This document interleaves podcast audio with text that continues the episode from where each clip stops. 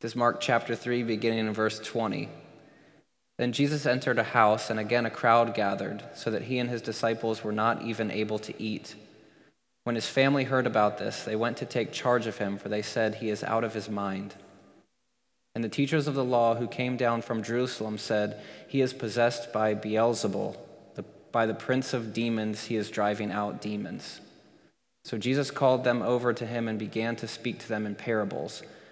How can Satan drive out Satan? If a kingdom is divided against itself, that kingdom cannot stand. If a house is divided against itself, that house cannot stand. And if Satan opposes himself and is divided, he cannot stand. His end has come. In fact, no one can enter a strong man's house without first tying him up. Then he can plunder the strong man's house. Truly, I tell you, people can be forgiven all their sins and every slander they utter, but whoever blasphemes against the Holy Spirit will never be forgiven. They are guilty of an eternal sin. He said this because they were saying he has an impure spirit. Then Jesus' mother and brothers arrived. Standing outside, they sent someone in to call him. A crowd was sitting around him, and they told him, Your mother and brothers are outside looking for you. Who are my mother and brothers? He asked. And he looked at those seated in a circle around him and said, Here are my mother and my brothers. Whoever does God's will is my brother and sister and my mother. The word of God for the people of God. So, we're continuing in our series in the book of Mark. Uh, we are going, admittedly, quite slowly through these first few chapters. And tonight we have what is uh, a difficult text. It seems like the last few that we've looked at together have presented some, some issues. In the first few chapters, what is being presented is this question of who is Jesus? What is he doing?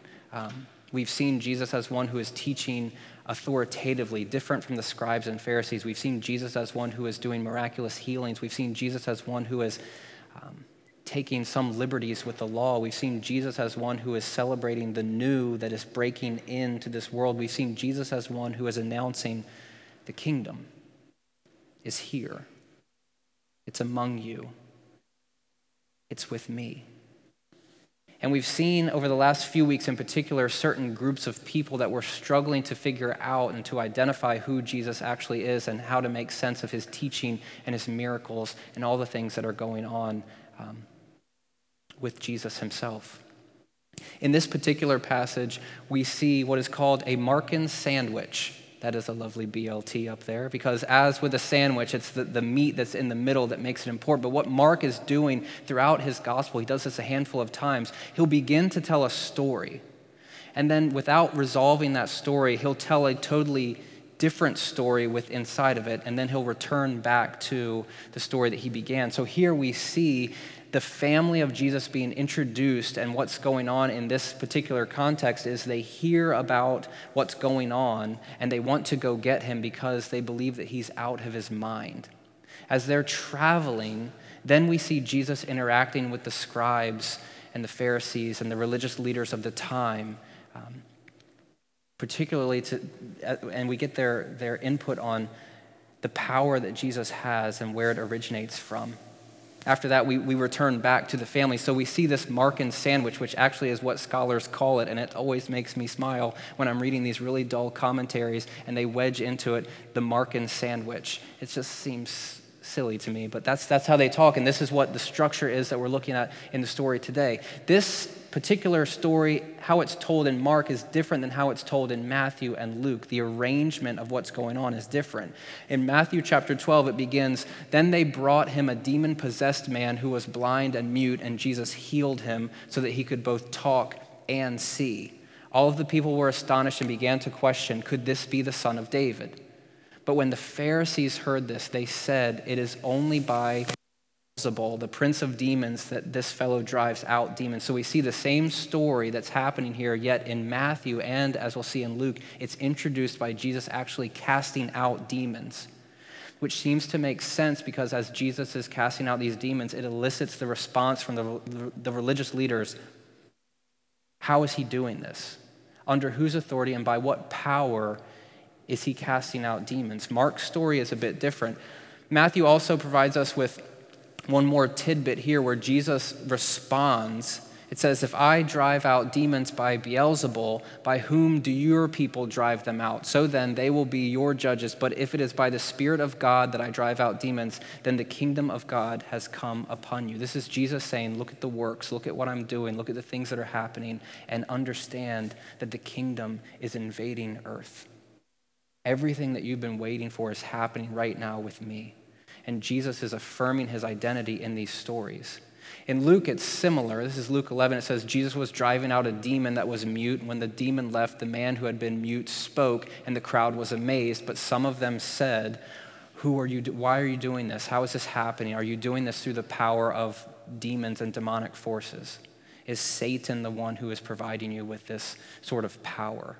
So in Matthew and Luke, the frame of the story is very different than the story in Mark.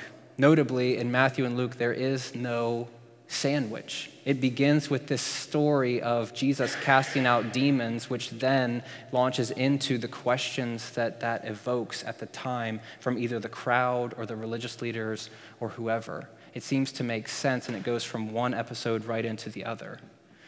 Mark's story is different. I'm throwing all kinds of sandwiches at you tonight, I know that. Um, Kate and I tried to celebrate Mother's Day yesterday, which meant that we went to Annapolis to go suit shopping. There's a lot of folks that are getting married, and in order for that to take place, at least part of it is, I need to look good. So we had to go suit shopping, um, which is not exactly how I would think of observing Mother's Day. But the best thing of this day, other than hanging out with Kate and Abe and like the drive and the talk and all that stuff, it was this place that we found in the Annapolis Mall. I forget what it's called, but it was like this Mediterranean fast food type of place in the middle of the food court. And we just rolled the dice and we said, you know what, let's get Mediterranean food. I'm really feeling like some tabbouleh salad and I just want to go check this out.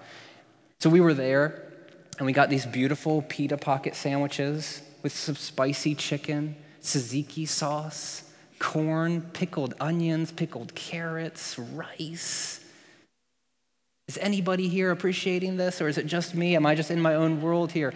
The way that I would tell this story, not to Kate, but to other people, is what did you do yesterday? I had the best lunch. We went to this place in the food court, and I remember asking Kate, I was like, is this place really that good, or is it just good because we're in a food court? I can't really tell. But it seemed like it was good, and the way that I would reflect on this story is the food is central really appreciated Kate being there and Abe there, but the, the, that sandwich, to me, it just, man, it sealed the deal. And Mark, it seems like the way that he's telling the story is he's taking certain events and privileging them over other things. The way that he's telling the story is he's stylizing it to make a point. What he's doing is unique to Mark, and what he's doing in this particular set of uh, scripture is he's contrasting the disciples that we just saw a few weeks ago, where Jesus goes up to the mountain and, and selects the 12 out of all of these followers. And we see the gauntlet is kind of set where Jesus said, These are my guys, and these guys are going to be with me, and I'm going to give them power to be sent out to cast out demons and to preach. And we see how that's contrasted with Jesus' own family and the scribes and at the end of this section, the true followers of Jesus. What Mark is doing is he's taking like this sandwich eating moment and he's turning it into this story that he's telling. In order to understand what's going on here, you have to frame it by thinking about the disciples for a second and their commitment to Jesus, their ability to deny themselves, pick up their cross, and to follow him against all odds. It seemed to work out for most of them, but as you know, some of the disciples would ultimately reject Jesus. And what Mark is doing is he's telling the story in a stylistic way where he's um, looking at certain events and placing them in the storyline to help us understand the real question that's being evoked Will you follow Jesus? The same question that was true way back then with what do you do with the teaching and what do you do with the miracles and what do you do with the power and the authority that Jesus has is still true for us today. And I believe that question is still sitting out there. What do you do with Jesus? Will you follow, or will you, like his family, say, He's out of his mind? Will you, like the scribes and the Pharisees, say, He doesn't really have that power? Will you, like others, turn and walk away? So we see how this plays out. And in the first few verses, we do meet Jesus' family that have heard what's going on in Capernaum. They've heard of all of these miracles and these teachings, and they begin to go after him because they think that he is out of his mind. When I was ruminating over that phrase, takes me back to my days as a child where um, our house had just burned down. Some of you have heard this story, so bear with me. Our house had just burned down, um, and that's when things got weird for me. We were living in a double wide trailer, uh, which was out in the backyard of where our house used to stand, and I had I came down with OCD like it was my job. I remember each night I would go to the bathroom and I'd, you know, brush my teeth, wash my hands, whatever. But then I'd have to line my feet up just perfect and I would jump out of the bathroom and I would hit all of the light switches at the exact same time and I'd have to land with my feet per, like in a perfect 10, just like this. So I'd be jumping out of the bathroom, hitting the lights. I don't know if anybody ever walked by to see this, but I'd be like, jumping out of the bathroom. Nope, that didn't work. I'd do that again. Jumping out of the bathroom. Nope, that wasn't the right one. I'd, it would take me like three or four times to jump out of the bathroom. Then I would go to, into my room. Some of you know what I'm talking about. Some of you are like, okay, I'm not going to be back next week because this guy's crazy. I'm, it's okay. I've worked past most of this, but I would go to bed, and as I would be sitting there, I would have a routine there too. I would touch the top of my head and my headboard and go one, two, three. Then I'd check my alarm and then make sure it was set for the right time. Check one, check two, check three. Sit there, head to the side, wait to fall asleep. It's okay. I know. It's okay. If anything happened in between the time that I had my head like this and this is, look, look, how, look how comfortable I look. That's how you want to be. Like if I had an itch or something, I'd like scratch my, my chest or whatever, and I'd be like, I gotta go to the bathroom, gotta wash my hands. So I'd go in there, wash my hands, jump out of the bathroom. No, that wasn't right. Jump out. The, Nope, that wasn't right. Yep, that was good. Okay, and then you go in the bathroom. One, two, three. One, two, three.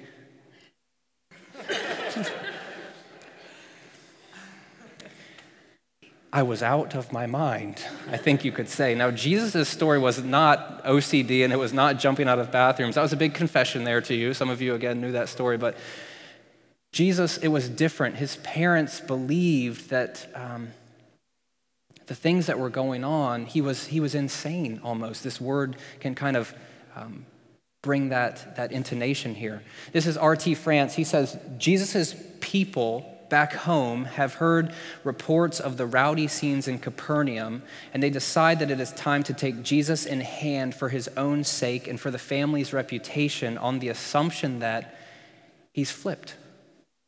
He's lost it okay, he's out there casting out demons and he's teaching, and all these people are following. We've got to bring him home. Now, this is strange to me because of the stories that surround the birth of Jesus and Mary, like treasuring all these things in her heart, and the, the things that seem to have flipped for them, even as they were watching the son, the brother, the, the person that Jesus was becoming, and just trying to figure out what in the world was going on. But they're going to get him because they believed that something had snapped.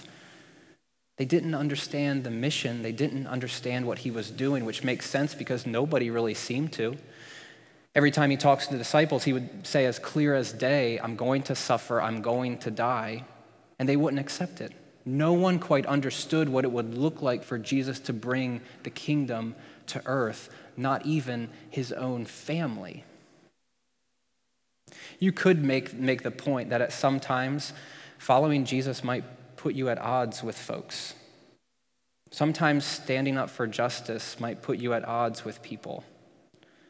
Sometimes being someone who cares about reconciliation and forgiveness and grace will make you the odd person out. Sometimes the commitments that you have to holiness, the desire that you have to be in close communion with Christ, will make you the object of disdain.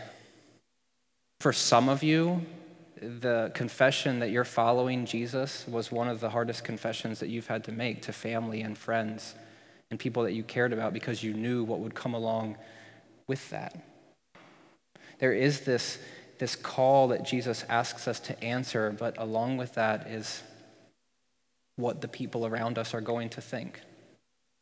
I teach at a private Christian school, and a lot of times in chapels, you know, we'll have everybody's eyes closed, and it'll be that moment where um, the chapel speaker will say something to the effect of, Don't worry about what the person next to you thinks. But it's not so different for us at times. We might not be in those circumstances where a decision has to be made right in the moment, but a lot of times we're consumed by what the people around us will think when they understand the commitments that we've made to follow Jesus. This is how the story is set up where Jesus' family is going to get him because they don't understand. They don't get it. The next people that show up are the scribes, um, and their accusation towards Jesus is he is possessed by Beelzebul, by the prince of demons, he is driving out demons. In a sense, what these folks are saying is any amount of power that Jesus has is given to him by Satan. This is not of God. He is working and in collusion with demonic forces to do the things that he's doing. In a sense, what the scribes are really wanting to try to engage is who is this man? What do we do with him? How do we understand the works and the teachings and the things that we've seen that don't make sense? And for the scribes, they concluded, some of them concluded that it was only through the power that Jesus had been given through the devil that these things were taking place. So Jesus called them over and began to speak to them in parables. This is the first um, real engagement with Jesus speaking in parables in Mark, where we actually hear what some of this looks like. And it doesn't look like what we have come to understand about parables. That'll be next week. There was a guy who was going out to sow seed in the land, and some of them landed on rocky soil, and some of them landed on good soil. It's like he, Jesus is telling stories, but here he's not really telling stories. He's speaking in parables, but it's not in the, the same sense that we, that we usually think. It's creating these images. He says, How can Satan drive out Satan? That doesn't make sense. If a kingdom is divided against itself, that kingdom can't stand. If I'm doing things because Satan is giving me power to do them, yet I'm casting the demons out, that doesn't make sense. The house would be divided, the kingdom would fall. If a house is divided against itself, that house cannot stand. And if Satan opposes himself and is divided, he cannot stand. His end must come. Basically, the accusations that you're leveling against me right now, they don't even make sense. You guys are grasping at straws. You're so consumed and you're so dead set on this idea that I'm wrong and that you're right that you're not even allowing yourself to think logically about what's happening. In fact, he says, No one can enter a strong man's house without first tying him up, then he can plunder the strong man's house. And here we really see the meat not only of this parable that Jesus is teaching, but the meat of this entire passage. We get so focused on the unpardonable sin and what that means, and we get so focused on what's going on with Jesus' family that we miss the real important point here that Jesus is making. I'm stronger than Satan. The kingdom is here. This passage, at its very core, is a revelation of who Jesus is yet again. And what Jesus is saying is, I'm the guy that can go into the strong man's house and tie him up, and I can take whatever I want. I have authority over him. But before that, it seems like what Jesus is saying is, really? Really? Anybody watch Saturday Night Live and you see Seth Meyers and Amy Poehler, and they have this little bit where they're engaging with current politics and other things where they just go back and forth and say, Really? Do you really think that I'm invested with power by Satan to cast out Satan's own people? Really? Does that make sense about what's going on? Really? I just kind of see Jesus as like almost engaging these people and, and, and just completely leveling their arguments in a way that would have uh, caused most thinking rational people like to say yeah that what jesus is saying really makes sense and what you guys are saying doesn't make sense at all. But at the end of the day, what Jesus is trying to communicate is I am the stronger one, and this is how you know that the kingdom is happening because of what I'm doing, because of the things that I'm saying, because of the authority that I have, because of what's going on in your midst. You've seen this take place. And I kind of think that there's this underlying plea, not only with the scribes, but with other people to say,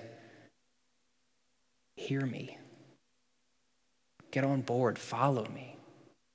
It wasn't completely out of the realm of possibility for these scribes, at least some of the folks in the midst, to, to follow Jesus. We see that with Nicodemus and various others that kind of come alongside of Jesus and, and see where he's coming from.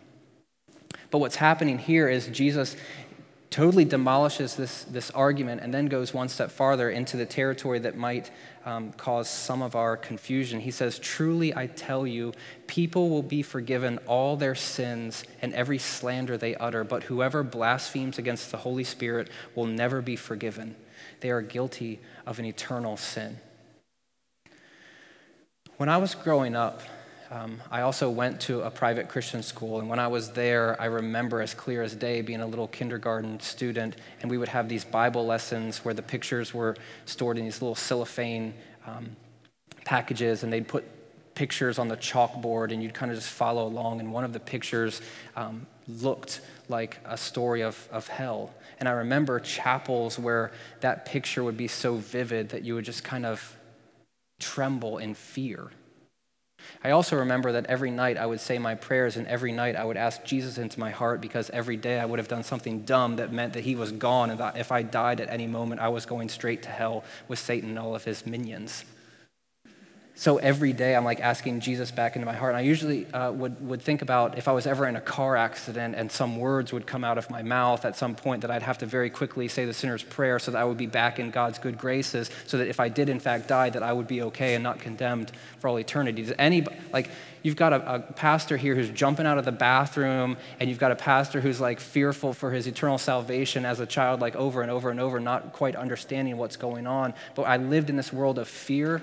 I lived in this world of doubt. I lived in this world of God is just sitting above, waiting to smite me. There's a really funny Far Side comic that doesn't exist anymore, but it's this guy walking down the street, and there's a piano with a rope attached to it in, on one pane, and on the other pane. It's this old God type figure with a big red button that says smite. And he's just waiting like to drop the piano on our heads. And that's kind of how I felt as a kid. Where God is just wanting to destroy. So when we hear about these passages like the unforgivable sin, I would start like, have I done it? Have I said whatever magical word I need to say? Like, have I, have I committed the unforgivable sin? The way that I treated my mom, is that the unforgivable sin? Am I condemned to hell for all of eternity? Like I just started like processing these things in my mind and I was really freaked out. But this doesn't seem to be what, what Jesus is, is talking about. It seems as though what he is calling into being is this complete lack of the Pharisees and the scribes' willingness to see the work of Jesus as something that God was doing. It was a complete misunderstanding of what's going on and an inability to allow themselves to see anything different. One scholar says, What is this unforgivable sin in verse 29? His critics, that's Jesus' critics, had painted themselves into a corner. Once you label what is in fact the work of the Holy Spirit as the work of the devil, there's no way back. It's like holding a conspiracy theory. All the evidence you see will simply confirm your belief. You will be blind to the truth. It isn't that God gets specially angry with one sin in particular. It's not just one thing that you say, it's not just one thing that you do. It's a complete mindset that is focused on denouncing everything that is good and everything that is potentially from God. N.T. Wright continues, it's rather that if you decide firmly that the doctor who is offering to perform a life saving operation on you is in fact a sadistic murderer, you will never give your consent. These scribes in that moment would never have allowed themselves to see Jesus as anything but one who is filled by the power of the devil. They would not allow themselves to see anything but Jesus as the enemy. They would not allow themselves to see anything but the thing that they were trying so desperately to be true. A lot of times, I think that we live our lives in, in this mindset, not necessarily with the things of God, but just in, in other ways. And at, and at times, the things that we've been through, the past hurts, the judgments, the things that we've experienced in church has, has caused us to walk away, perhaps for a season, perhaps for longer. I even think that what's happening here is different than that. This is a perpetual, ongoing denial of God, an ongoing, perpetual denial that Jesus has power to rescue you, to save you, to forgive you, to welcome you in. Joel Marcus says to misconstrue this liberative divine action as a deed of the devil is to demonstrate such a complete identification of the self with the forces of destruction, such a total opposition to the forces of life that no future possibility of rescue remains. C.S. Lewis has this story in The Great Divorce where it's basically a bus trip from hell to heaven. And the folks who are inhabiting hell get on the bus and they're riding around. And when they pull up to the gates of heaven, it immediately becomes this moment of, I don't want to be here. I hate that guy. I hate everything about him. I don't want to be in his presence. Take the bus and send it back home. I would rather be in hell than see anything that's going on here. That to me seems to be the picture that Jesus is painting of the unforgivable sin. It's an eternal sin because we are dead set in believing that God is not good and that God is not loving and that God is not just and that God is not present and that Jesus can offer us anything in the world of salvation and rescue. And some people are the folks in the bus that pull up and say, I don't want to be here. I can't handle it. As Christians, we pray for hearts to change. We pray for those people to see a glimpse of goodness. We pray for those people to see a glimpse of Jesus, perhaps through us or through reading scripture or through the Holy Spirit just invading who they are and changing their mindset. But I think what Jesus is really talking about is the folks that will not allow themselves any part of it. I don't think that our job as Christians is any different. We pray, we minister, we serve, we love, and we spread the gospel.